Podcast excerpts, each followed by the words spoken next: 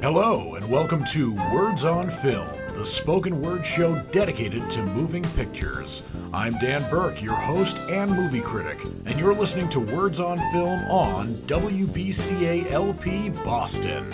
I will be reviewing some of the newest movies out right now.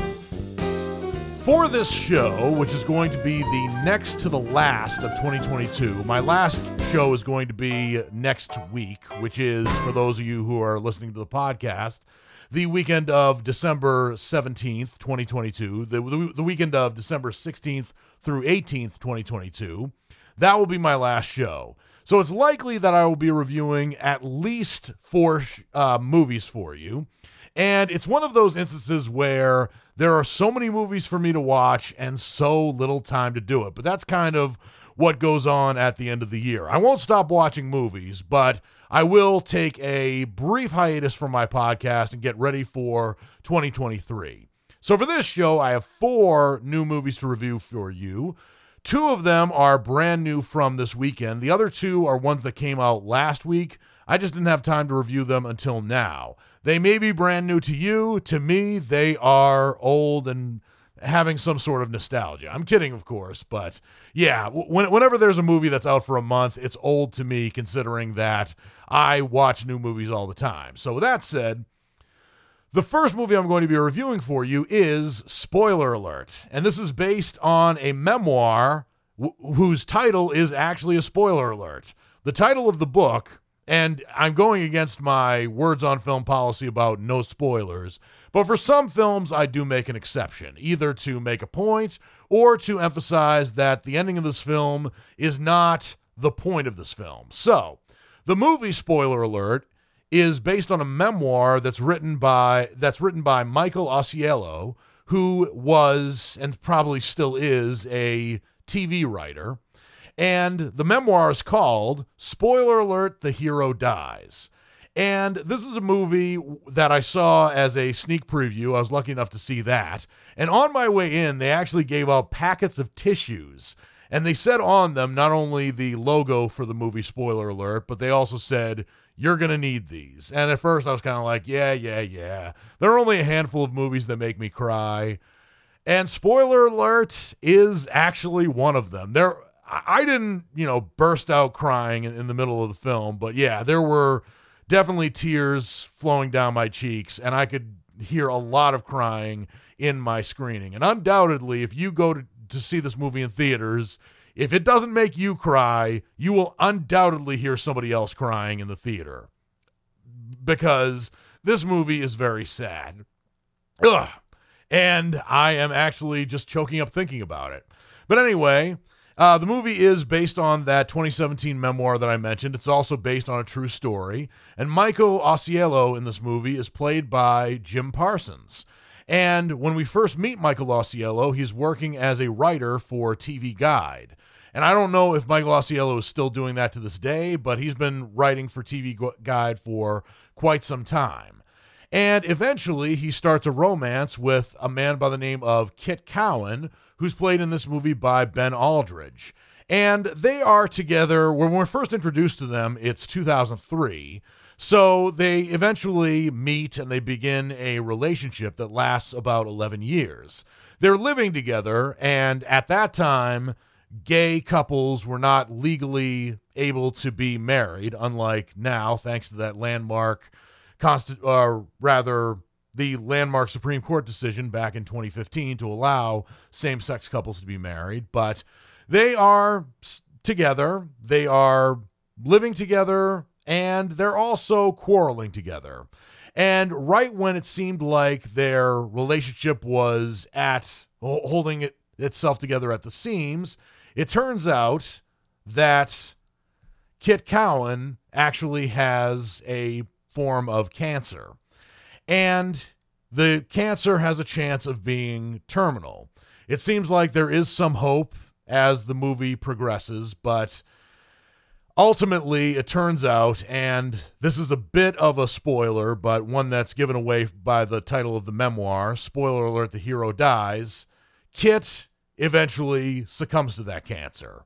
But the point of the movie is not the end result. The point is the journey to that end result. And how sometimes the quarreling between two couples, or rather two people who are a couple, are not very important in the grand scheme of things. And the ending to this movie was definitely devastating. And this is one of those films where it, it's about a gay couple. I'm not gay, but I felt my heartstrings tugging almost the same way they did when I watched other movies about gay couples, tragic films about gay couples like Brokeback Mountain and Moonlight, just to name a few. But Jim Parsons is excellent in this film. And Jim Parsons is one of those actors who, probably given the fact that he was on The Big Bang Theory for 11 years and that is doing extremely well in syndication, he, as well as other actors on the show like um, Mayim Bialik, Kaley Cuoco, and all the rest, probably don't have to do anything for the rest of their life they can live on the, residu- the, the residuals and the syndication royalties of the Big Bang Theory for the rest of their days. But it's all the more impressive that A, Jim Parsons is still seeking out acting roles on TV and in films, which challenge him as an actor, but he's up to the challenge. And B, as I was watching this film, I was not reminded at all about Dr. Sheldon Cooper once. That is a testament to how well Jim Parsons does in this film. Ben Aldridge is also excellent as Kit Cowan and how he faces this inevitability of him succumbing to terminal cancer. And it's not just when he dies at the end that's a sad part. There are also some other parts where he's visiting with doctors who have to give him the really bad news, and the way he reacts to it is very poignant and also had those tear ducts flowing when I was watching the film. Also excellent in this film are the people who play Kit Cowan's parents, especially his mother, Marilyn Cowan, who in this movie is played by Sally Field in probably one of her best roles ever. And that's saying a lot considering that she's been nominated for three Oscars and she's won two of them for Norma Jean and Places in the Heart. She was also nominated for Best Supporting Actress for Lincoln. She didn't win, but she was up against Anne Hathaway in Les Mis. I don't know if she is going to win Best Supporting Actress for this film, but she's definitely a shoe in, or she has a very good chance of being nominated. But rest assured, she also has some very tough competition.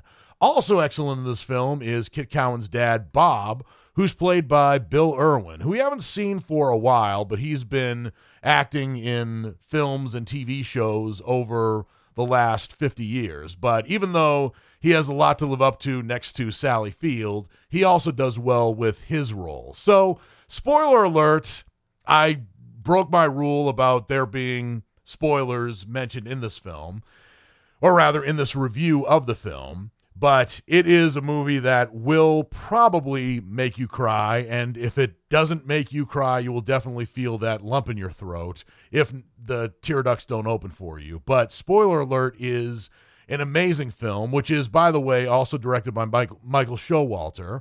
And Michael Showalter has had a very impressive career as a director so far. The last movie he directed before this was The Eyes of Tammy Faye, which won Jessica Chastain her first Academy Award. Michael Showalter has also directed The Big Sick, which certainly had its share of dramatic moments, but was not nearly as sad as Spoiler Alert. But Spoiler Alert gets my rating, as you might imagine, of a knockout. It is a very sad film, but there are also some very happy moments in it as well. But the point is not how the movie ends, the point is the journey to get to that point. I should also mention that there this movie takes place over the course of about 15 years and there are moments in this film that take place around christmas and there are some films that take place around christmas like funny pages and ben is back which i have warned people who are listening to the show do not watch this movie around christmas time However, even though spoiler alert is inevitably sad, I actually would recommend watching this film around Christmas time. It's definitely not as lighthearted as Christmas Vacation or The Nightmare Before Christmas, but I think very much like It's a Wonderful Life, it's a movie that takes place around Christmas time and gives you a lot of perspective about what it means to live and also what it means to enjoy yourself in this life. So, I recommend spoiler alert for any time of year. And even though it is very sad, I also recommend it around Christmas. And even though this movie will make you cry, you won't be disappointed by it.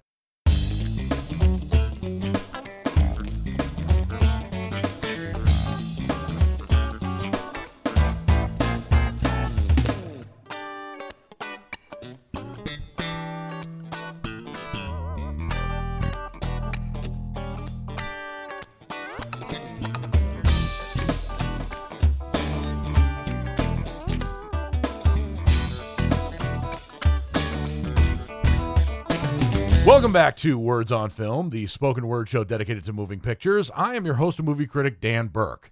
The next movie I'm going to be reviewing for you is Guillermo del Toro's Pinocchio. And the reason I'm calling this Guillermo del Toro's Pinocchio is not only because it's the official title of this film, but also not to be confused with another Pinocchio film, actually, two other Pinocchio films that opened in 2022. The first one was a movie that's called Pinocchio A True Story, which I swear to God, this is absolutely true. The voice of Pinocchio in Pinocchio True Story is Pauly Shore. And I'm not exactly sure if the movie was intended to be bad, because it does have some very clunky animation. Plus, you have Pauly Shore as the voice of Pinocchio. And it actually is very funny to hear Pauly Shore try to do the voice of Pinocchio. Uh, so I, I guess it's it's so bad it's good in a sense. The other movie that came out, the other Pinocchio film that came out this year, was the live action animated hybrid that was directed by Robert Zemeckis. And it's a film that I liked, I didn't love, but some other people hated it. But I will concede that Guillermo del Toro's Pinocchio is a much better film than Robert Zemeckis' Pinocchio, even though it takes its artistic liberties with the original Adventures of Pinocchio book written by Carlo Collodi in 1883. It deviates very much uh, from it. It's actually based on a 2002 edition of the book by Collodi, which was designed by Gris Grimly. So Guillermo del Toro takes some of Gris Grimly's design as well as some of his own very creepy designs and incorporates it into this movie that is not only not only looks better than the Disney live action remake, not to mention the Pauly Shore film, but it also, even though it deviates considerably from the Collodi book, it also has a surprising amount of heart, especially coming from the guy who directed the Hellboy films and Pan's Labyrinth, which were fables in and of themselves and had a childlike element to them, but also had a very, very dark element to them. But I didn't say that was a bad thing at all. But the film actually reimagines the story of Pinocchio not in 1883 when it's supposed to take place, but in 1930s fascist Italy, i.e., when Benito Mussolini was in power, but before Hitler became the leader that he was but it is it's imagined as and I'm quoting here a story of love and disobedience as Pinocchio struggles to live up to his father's expectations, learning the true meaning of life. And there are some familiar voices that are in this film. For instance, there is a cricket by the name of Sebastian, who's voiced by Ewan McGregor. And one of the biggest deviations, not only from the Walt Disney version, but also from the Carlo Collodi book, is that the cricket in this movie actually lives all the way through it because in the original Pinocchio book, and this has been depicted in some films that have been truer to Car- Carlo Collodi books than other films, especially the Walt Disney movie, the cricket gets killed in the very beginning. But I guess Guillermo del Toro could have taken this um, very tragic event and run with it, but Ewan McGregor actually does really well here as the cricket and does not, unlike Joseph Gordon Levitt in the live action version, do an imitation of Jiminy Cricket. I think that Ewan McGregor brings in original persona to this cricket as well. And the movie also takes some liberties with the character of Geppetto, who in this movie is voiced by David Bradley. because it's revealed in this in this film, unlike in any other incantation of Pinocchio that I know, that Geppetto actually had a son who died at the age of 10. That's not a spoiler, that happens in the very beginning. So Geppetto, in drunken grief, takes uh, Pinocchio and carves him out. And Pinocchio is, throughout the film, a very well meaning boy who's voiced by Gregory Mann. Some of the other voices in the film include Ron Perlman, who Guillermo del Toro worked with in the Hellboy films, John Turturro, Cate Blanchett, Tim Blake Nelson, Christoph Waltz, Tilda Swinton, and Finn Wolfhard, who plays a friend of Pinocchio's by the name of Candlewick. And there are also some other deviations here. Like, for example, there is no land like Pleasure Island or the land of toys, the land of fun, whatever you want to call this um, certain land that threatens to turn Pinocchio into a donkey. But there are some, there actually is a, a good twist on it, considering that it takes place in 1930s Italy. And also, it's maybe not as as terrifying as the land of toys or the land of fun, but it is terrifying in the grand scope of this movie, and it also gives a dimension to Pinocchio's quest to become a real boy. Does he become a real boy in the end? I'm not going to say, but I will say that this film was actually a long-term project of Benicio del Toro's. He began working on it in 2008. It was originally scheduled to be released in 2013 or 2014, but it entered into development hell. In addition to that, this version of Pinocchio is all stop motion animation. And this is the kind of animation where, according to a story I saw on CBS News, it took an entire eight hour day for an animation team to make two and a half seconds of this film. And this film's total running time is one hour, 57 minutes. And it is very impressive, not only that they were able to put together this nearly two hour film with the number of animators and the number, the amount of time that these animators have, but for it to look all, nearly perfect in its execution. In fact, as I was watching the film, I absolutely forgot that this was stop motion animation.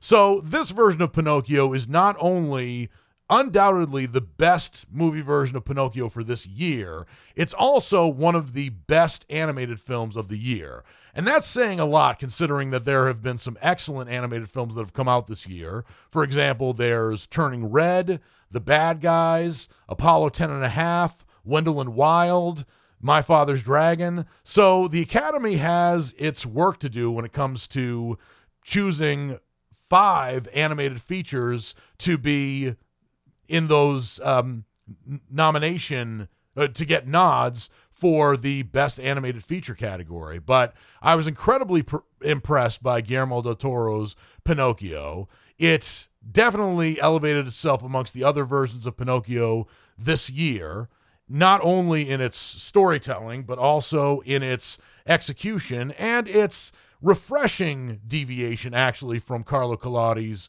original book, which is why Guillermo del Toro's Pinocchio gets my rating of a knockout. And this is very rare for me to say, but Guillermo del Toro's Pinocchio is a film that I will likely see again. I also should note that it is rated PG in the sense that there may be some images, especially of this sphinx like creature to whom Pinocchio has as a guide as well as a confidant, as, as well as someone who gives him stern warnings about life. Th- those images, as well as others, may scare children, but I think that children five and over will appreciate this film, and probably the older you are, and the more you know about filmmaking, the more you will probably appreciate this version of Pinocchio.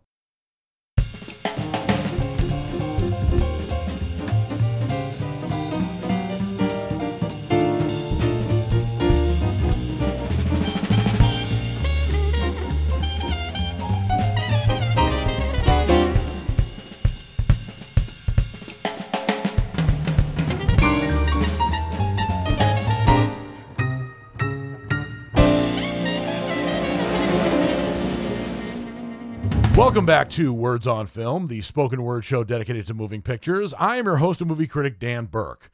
The next movie I'm going to be reviewing for you is The Menu. This is a film that had its world premiere at the Toronto International Film Festival on September 10th, 2022, and was re- released in the United States in theaters nationwide on November 18th, 2022, shortly before Thanksgiving, which was a bit of a risk because I don't know if you'd want to watch a black comedy horror film like The Menu right before cooking a Thanksgiving dinner or eating a Thanksgiving dinner because I love good food as much as the next person.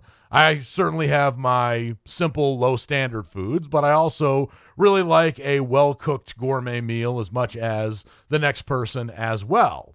However, I would never want to be seated in this um, this dining room, which has a chef by the name of Chef Slowik, who's played by Ray Fiennes. He knows his food, but he also knows how to mess with his customers. And this movie is about a young couple who travels to a remote island to eat at this exclusive restaurant where Ray Fiennes' character has prepared a lavish menu with some shocking surprises. So, the surprise here in this film, I'm not going to give away because I have that no spoiler alert, but the the surprises here not only shock the people who are being served this gourmet food, it also shocked the audience, especially me. And I should also note that while this film is directed by Mark Mylod, some of the producers of the film include Adam McKay and Will Ferrell. And as I was watching this film, I never would have thought that Will Ferrell would have been attached to this film because yeah, it does have some comedic elements, but it it gets really into the abyss of the human mind, as well as facing some of the abject fears and nightmarish realities of some of the people in this movie. And the main protagonist is a woman by the name of Margot, who's played by Anya Taylor Joy. And Margot is not exactly what she seems. She basically lies to get her way into this exclusive dinner alongside her boyfriend Tyler, who's played by Nicholas Hoult. And Tyler is a foodie, and he knows Chef Slowik very well, but he also really knows his food. And joining them in this exclusive dinner are some veteran patrons named Richard and Anne, who are played by Reed Birney and Judith Light, who have had meals with Chef Slowik before because they are of sound financial means, but they haven't quite had a meal like this one. Also joining them is a food critic by the name of Lillian, played by Janet McTeer, as well as the man who got her this exclusive dinner named Ted, who's played by Paul Ald- uh, Adelstein.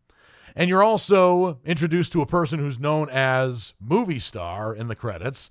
The point is that he is a well known actor, probably amongst the likes of John Leguizamo himself, and John Leguizamo stars as said movie star. He also brings along with him a trophy girlfriend named Felicity, who's played by Aimee Carrero, who also has some skeletons in her closet as well. Also joining them are three Silicon Valley frat boys who are played by Rob Yang, Arturo Castro, and Mark St. Cyr. And the interesting thing about these three are they are um they're well known for getting their way and also having a good time, but they instantly regret sitting into this dining hall. Not because of the food, but, but because of the mind games that Ray Fiennes plays on them. And even though there are some moments in this in this movie that are funny because it is a black horror comedy, you kind of laugh at it while feeling bad about laughing at the parts. But I think this was probably the intention. And this is a, a sort of comedy genre that Adam McKay has dabbled with in some of his recent films. But I do think that this movie is a lot better as a black comedy as well as a satire than Adam McKay's previous directorial effort, Don't Look Up, which is one of those films that did get some critical praise, but I still think about it and I I wonder what people saw in that movie that I didn't. But rest assured, The Menu is a movie that will make you feel uneasy, kind of like Don't Look Up did, but for different reasons. And one of the biggest reasons is this is a very well executed film. As I said before, the director of this film is Mark Mylod, and some of his previous directorial efforts I'm looking up right now. He's directed certainly a number of episodes of some very well known TV series like Shameless and Game of Thrones. In terms of his efforts as a film director, he's only directed one other film before this, and that was a film that came out in 2011 that was called What's Your Number? And that was a romantic comedy I didn't see that starred Anna Faris and Chris Evans. And while I didn't see that film, this movie is certainly a, a film that takes a lot of narrative risks, and all of them really pay off. In fact, the menu I would probably compare best to M. Night Shyamalan at his best. And I'm not talking about some of his recent efforts that were also black comedies, but also a bit cheesy in their execution, like the film Old, for example. The Menu is a is a movie that is semi like a satisfying meal, but at the same time, you're not exactly sure what whether you should enjoy the meal or look over your shoulder. But the menu, as I said, is very well executed, and there's so much more I could say about it, but not enough time to say it. But I will say that it gets my rating of a knockout. I liked Anya Taylor Joy in this film, as I usually do with a lot of her films. I loved the acting of just about every customer in this film, but Ray Fiennes is somebody who really, really shines in this film. And I don't think I've been more scared of a performance by Ray Fiennes since Schindler's List. But that says a lot about not only Ray Fiennes' acting ability, but also his ability to take risks in his acting choices and his acting performances, unlike his co star in Schindler's List, Liam Neeson. But good for Ray Fiennes and very good for this film, The Menu, as well.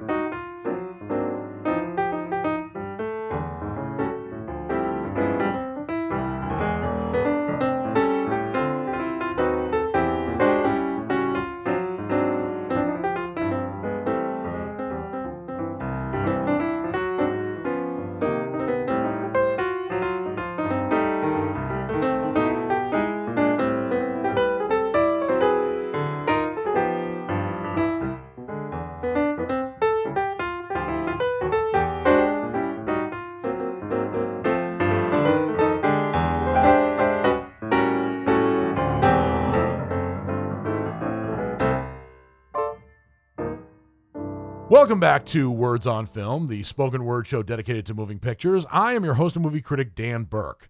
The next movie I'm going to be reviewing for you is Disenchanted. This is a film that is actually a sequel to the movie Enchanted that came out in 2007. The director, Adam Shankman, was did not actually direct the original Enchanted film, but he's had a lot of experience directing uh, musicals, some of which are excellent. For example, he directed the 2007 version of Hairspray, and he also directed some other uh, music videos, like, for example, Miley Cyrus's When I Look at You and Mary J. Blige's My Life. And his directorial efforts have been somewhat hit and miss when it's come to movies. But the last film he directed before Disenchanted was What Men Want, which starred Taraji P. Henson, which was somewhat of a loose remake of What Women Want, which came out 19 years earlier and starred Mel Gibson. And to Adam Shankman's credit, What Men Want was, in my opinion, a lot better of a film than What Women Want for several reasons. But Disenchanted, even though Adam Shankman didn't direct the original Enchanted, I think speaks a lot to the spirit of the original, but it is a little bit of a mess in terms of its story and its execution. But the movie, even though it came out literally 15 years after the original Enchanted, it takes place probably 10 years after. And the reason I say that is because you're reintroduced to the princess, the former princess Giselle, who's reprised in this movie by Amy Adams, and she is married to the divorce attorney Robert, who's who's reprised in this film by Patrick Dempsey. And together they have a child, but they but Giselle also has a stepdaughter whose name is uh, Morgan, and she's played by Gabriella Baldacchino. And Gabriella Baldacchino is not exactly a household name, but in terms of her acting credits, she she has uh, some small ones, but she is actually not the actress who played Morgan in the original film. And in that film, which came out, you know, 15 years ago, Morgan was six years old. And in, in this film, she's probably around 16. And even though the description says that the movie takes place 15 years after the original, there's no way that that would happen because Morgan would have to be 21 years old. But in, in any regard, they move from New York City to a New York City suburb where they live in this house that looks a bit castle like, but also needs a lot of work. And they meet some neighbors of theirs, including the neighborhood Karen, who's a real estate agent named Malvina, who's played by Maya Rudolph. And she has two other Karen like friends named Rosaline, who's played by Yvette Nicole Brown, and Ruby, who's played by Jayma Mays. And the three of them together are are really funny. And I've said before that I've seen Maya Rudolph play, if not the villain, the antagonist in some other films uh, previously. And my complaint about Maya Rudolph is that she's too likable I th- I thought in other movies to play an antagonist. But here I thought she played the perfect antagonist because she's meant to be over the top, especially when Giselle after being frustrated with living in the real non-fantasy world makes a wish on, upon this magic wand that her life could be a fairy tale. But it goes into this theme of be careful what you wish for because Giselle finds that her life in this New York suburb is more fantastic, but she also finds that her personality changes from the former princess she used to be to being an evil stepmother to Morgan. And she is a stepmother to Morgan, but she doesn't have to be an evil stepmother until she makes this wish. And there's a bit of a contrivance as, t- and also something that's very not particularly well explained about why or how Giselle turns into an evil stepmother. But Amy Adams is very good at both playing the sugary sweet, picture perfect Giselle, who the more the movie went on, the, the more my eyes rolled at her consistent perkiness as I'm sure they did for other characters as well. But when she turned into an evil stepmom, she also was very convincing in that role. And some of the best scenes in this movie are when the evil queen Malvina, Maya Rudolph again, faces off against Giselle or Amy Adams's evil stepmother. And that's when the movie definitely had its fun. But there are also some other supporting actors who kind of fell by the wayside who didn't really need to. And I also felt like Idina Menzel actually uh, makes an appearance, well, actually plays a very strong supporting role in this film as um, Nancy, who was also in the original Enchanted. And in the original Enchanted, Idina Menzel didn't do any singing. In this film, she does a lot of singing, largely because she made a boatload of money for Disney by solidifying Let It Go from Frozen as one of the top 10 most played Disney songs ever, probably played in more houses than Twinkle Twinkle Little Star, for example. And I'm I'm being facetious, of course. She does a lot of singing in this film, and I think actually her songs weren't entirely necessary. And I felt like her singing was a bit more of a contractual obligation. So, Disenchanted is a film that I, I forgot to mention this. It is playing right now on Disney Plus. It premiered on Disney Plus on November 18th, 2022, shortly before Thanksgiving. I didn't get a chance to see it before now. It's not as good as the original, but it's still a valiant effort. And I, to me, it's Disenchanted is a checkout. I think that Amy Adams, Maya Rudolph, Gabriella Baldacchino, and uh, Yvette Nicole Brown, and several other people definitely have their fun with this film. But I also thought there were too many supporting characters, too many unexplained occurrences, and also some other parts that felt more like studio interference and contractual obligation than it did actually telling a solid story. I think a solid story was there, and during the mo- movie's best moments, you could feel the story start to uh, flourish. But it was also bogged down by a lot of the things that I just mentioned. But I'm still glad I saw Disenchanted. It just wasn't as good as the original Enchanted. And m- maybe some of that had to do with studio interference. Maybe some more of that had to do with the fact that it was made 15 years after the original. But I, I think it, it could have been more, but it was okay for what it was.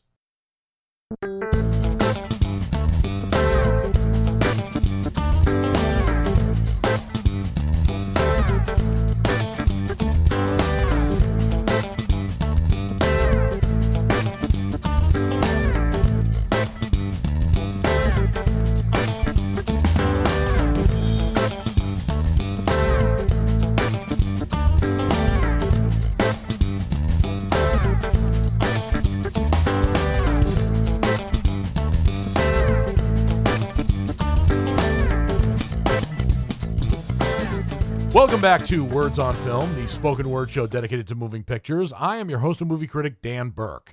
And now that I've reviewed all the movies that I have to review for you for this show, it's now time for me to get into my final segment, which is What's Coming Up Next. This is a spoken word preview of movies that are subject to being released in theaters and or on streaming for the week of December 11th through December 16th, 2022. And there are some big films to come out. There's one film that's actually coming out in theaters or subject to being released in theaters on Sunday, December 11th, which is kind of an odd time for a movie to be released in theaters, but this could also mean that it may not be released in a theater near you. But I'm going to tell you what it is anyway. The movie is called Priest The Whip and the Rise of Evil. Believe it or not, this is a film that has nothing to do with The Conjuring, even though it kind of sounds like it does in its premise. And I'm not given a plot for this movie as well. What I can tell you is that this is actually an English version of a film that I'm not also I'm also not being told is has been released in uh, or in what country this was originally filmed or released. The star of the movie is Michael Mas- Masurkovich, and I'm not being told what uh, nationality he is either. So I'm sorry to tell you this, guys, but I have nothing to tell you about the priest. Uh, excuse me, priest, the whip, and the rise of evil. It has an awesome name, and the stills from this movie that I see look very dark and very intriguing. But it's a film I'm probably not going to see. And the reason I'm not going to see it is I highly doubt it's going to be released in a theater near me. It may be released on streaming, but I don't know for sure.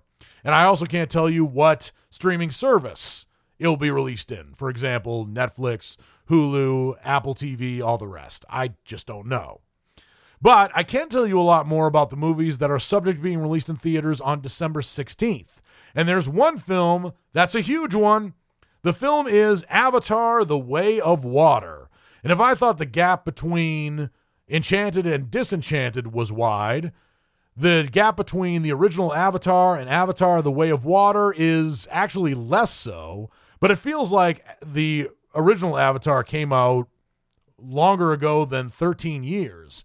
And it was a film that looked amazing and was one of the films that was absolutely 100% worth seeing in 3D. And I don't doubt that Avatar The Way of Water will be the same way.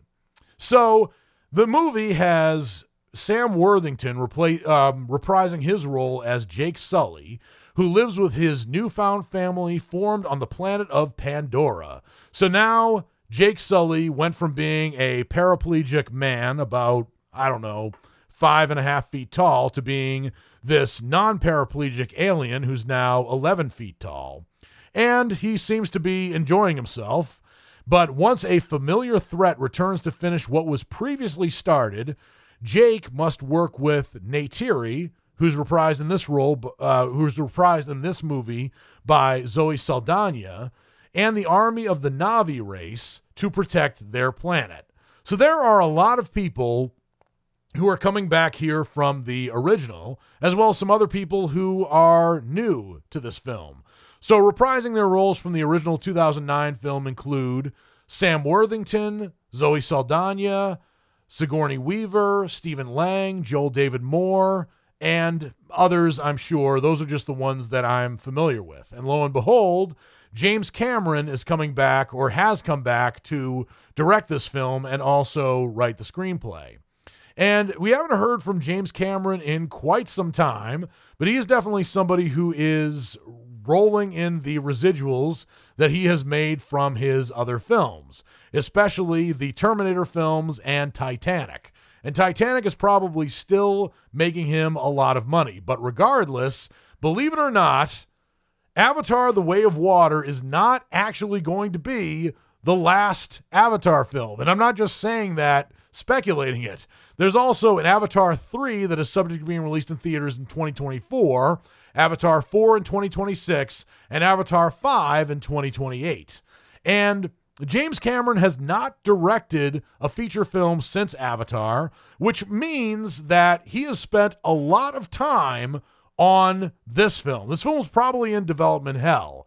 I don't know how it's going to be as a movie. My chief complaint about the original Avatar was it had a very familiar theme that we'd seen in other movies, like, for example, Dances with Wolves, Fern Gully, The Last Rainforest, and other films to that nature. It had a pro-environmental theory, and it was it was a little too on the nose about the comparisons between the Na'vi aliens and the Native Americans.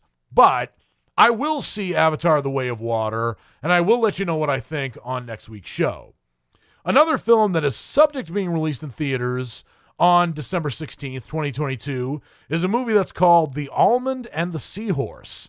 This is a film that actually stars Rebel Wilson.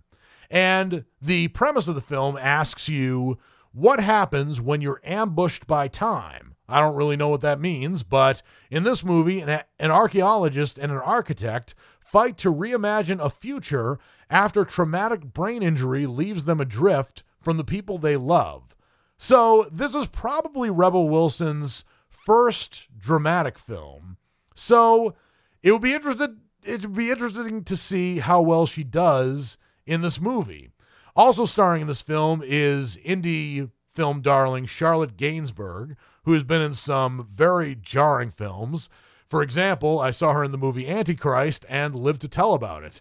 Antichrist is a movie that will shake you to your core. The Almond and the Seahorse seems like a movie that is lighter in tone than Antichrist. I would at least hope so. But I don't exactly know how this movie's going going to be in terms of its drama. I also don't know how well it's going to be as a film, but it's a film that I will seek out, and if I see it, I will let you know what I think on next week's show. Another movie that is subject to being released in theaters on December 16th is a movie that is called Little Nicholas, and this is a French film.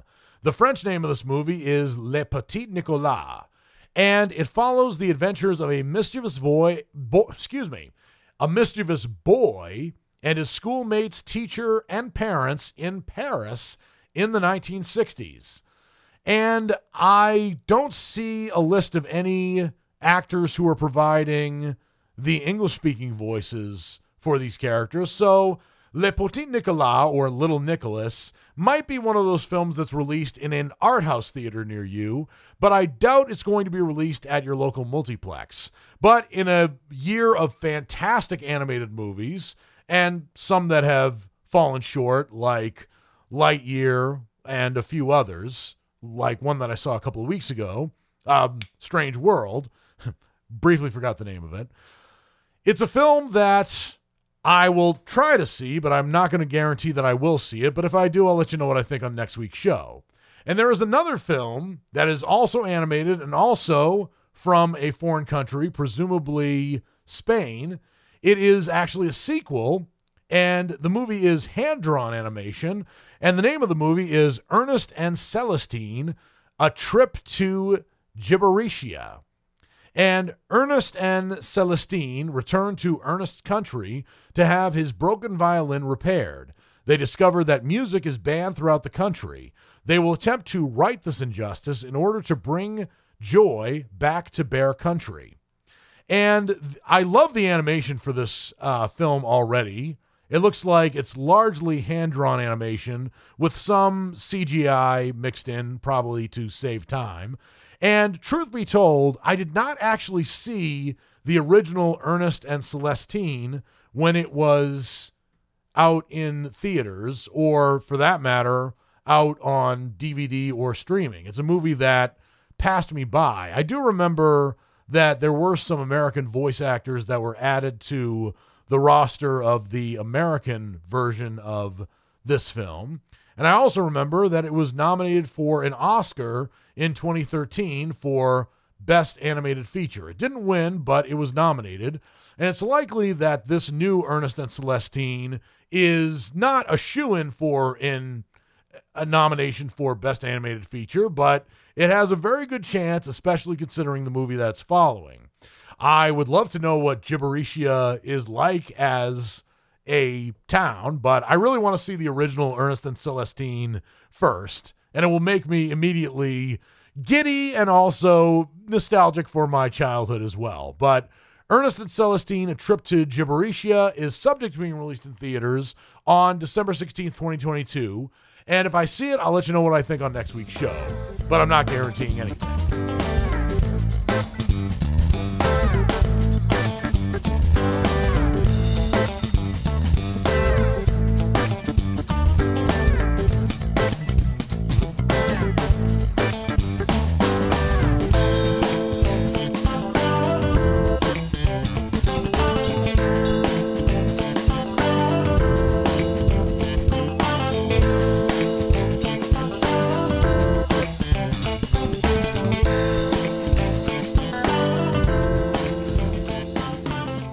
Welcome back to Words on Film, the spoken word show dedicated to moving pictures. I am your host and movie critic, Dan Burke. And now that I've given you a spoken word preview of all the movies that are subject to being released in theaters, at least in North America, for the weekend of December 16th, 2022, it's now time for me to get into my next segment of, of what's coming up next, which is where I review movies that are subject to being released on streaming for the week of December 11th through December 16th, 2022. And there are a lot of new films that are coming out on a variety of streaming platforms, and I can't keep up with them.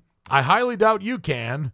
So let me just give you uh, a spoken word preview of the movies that are coming out on Netflix first and other streaming options if I have time.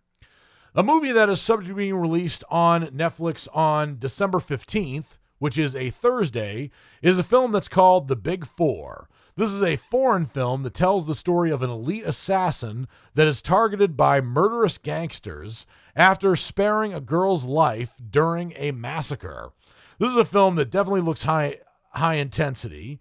I don't know from what country it hails because it's not telling me that and it's also not telling me where the director is from or any of the lead actors, but it's a film that I may see. If you're interested, some of the actors in the film include Albamana Aryasthya, Putri Marino, Lutetia, Arie Kriting, and others. I'm sure I pronounced some of those names wrong, but The Big Four is a movie that will premiere on Netflix on December 15th. If I see it, I'll let you know what I think on next week's show. Another movie that is being released on Netflix on December 15th is a movie that's called Violet Evergarden Recollections. This is a movie that sounds like an anime, and I don't exactly know what to tell you about the film. It is actually an anime. I am, uh, I stand corrected. It's a short film, though. It was only, well, actually, the Violet Evergarden series came out in 2018. This um, this film is undoubtedly based on the series, And for lack of time, I can't exactly tell you what the film is about. So I will move on to the movies that are subject being released on Netflix on Friday, December 16th. One of the movies that is subject being released on the platform is a movie that's called Bardo False Chronicle of a Handful of Truths. This is a film that is an acclaim is about an acclaimed journalist turned documentarian who goes on an um oneiric introspective journey to reconcile with the past, the present, and his Mexican identity. So this is a Mexican film that is directed by Academy Award-winning director Alejandro Iñárritu. And while he could have employed an A-list cast for this film, he employs a cast that is otherwise uh, native to Mexico and people I don't know, including Daniel Giménez Cacho, Griselda Siciliano, uh, Ximena Lamadrid, and Iker Sanchez Solano, amongst other actors. But because Iñárritu directed this film, and he is a very visionary director, this is a film I might see, and I'll let you know what I think on next week's show.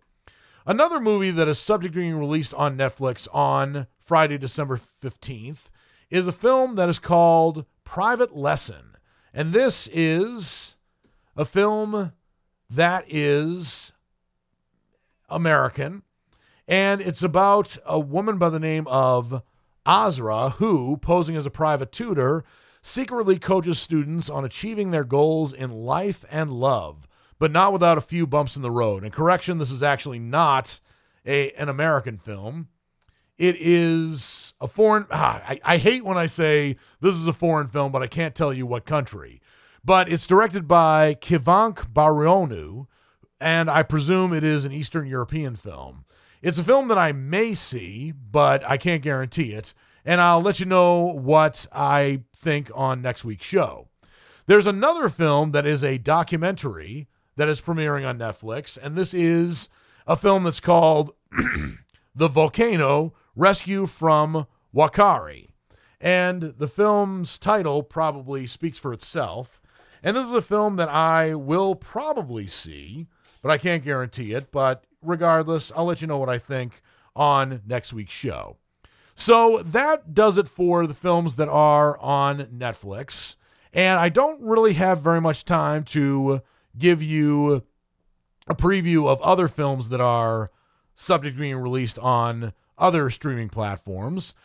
I will say very briefly there's a film that stars Will Smith that premiered on Apple TV Plus uh, on Friday, December 9th. And this is a film, I don't know if it's going to be a comeback for Will Smith. He's in a career rut right now because of a very poor choice that he made during the Oscars. So that might hurt his chance of people seeing this film and taking him seriously as a dramatic actor again. But anything goes. I'll try to see that film, but it's unlikely I'll see it for next week's show. That just about does it for this episode of Words on Film. Words on Film is the spoken word show dedicated to moving pictures, and I am your host and movie critic, Dan Burke, reminding you that the views and opinions expressed on Words on Film about movies or other topics are solely those of your host and movie critic, Dan Burke. They do not necessarily reflect the views and opinions of any employees or volunteers who are working at WBCA or the station as a whole. Until I watch a whole bunch of brand new movies, this is Dan Burke saying, I'll see you at the movies.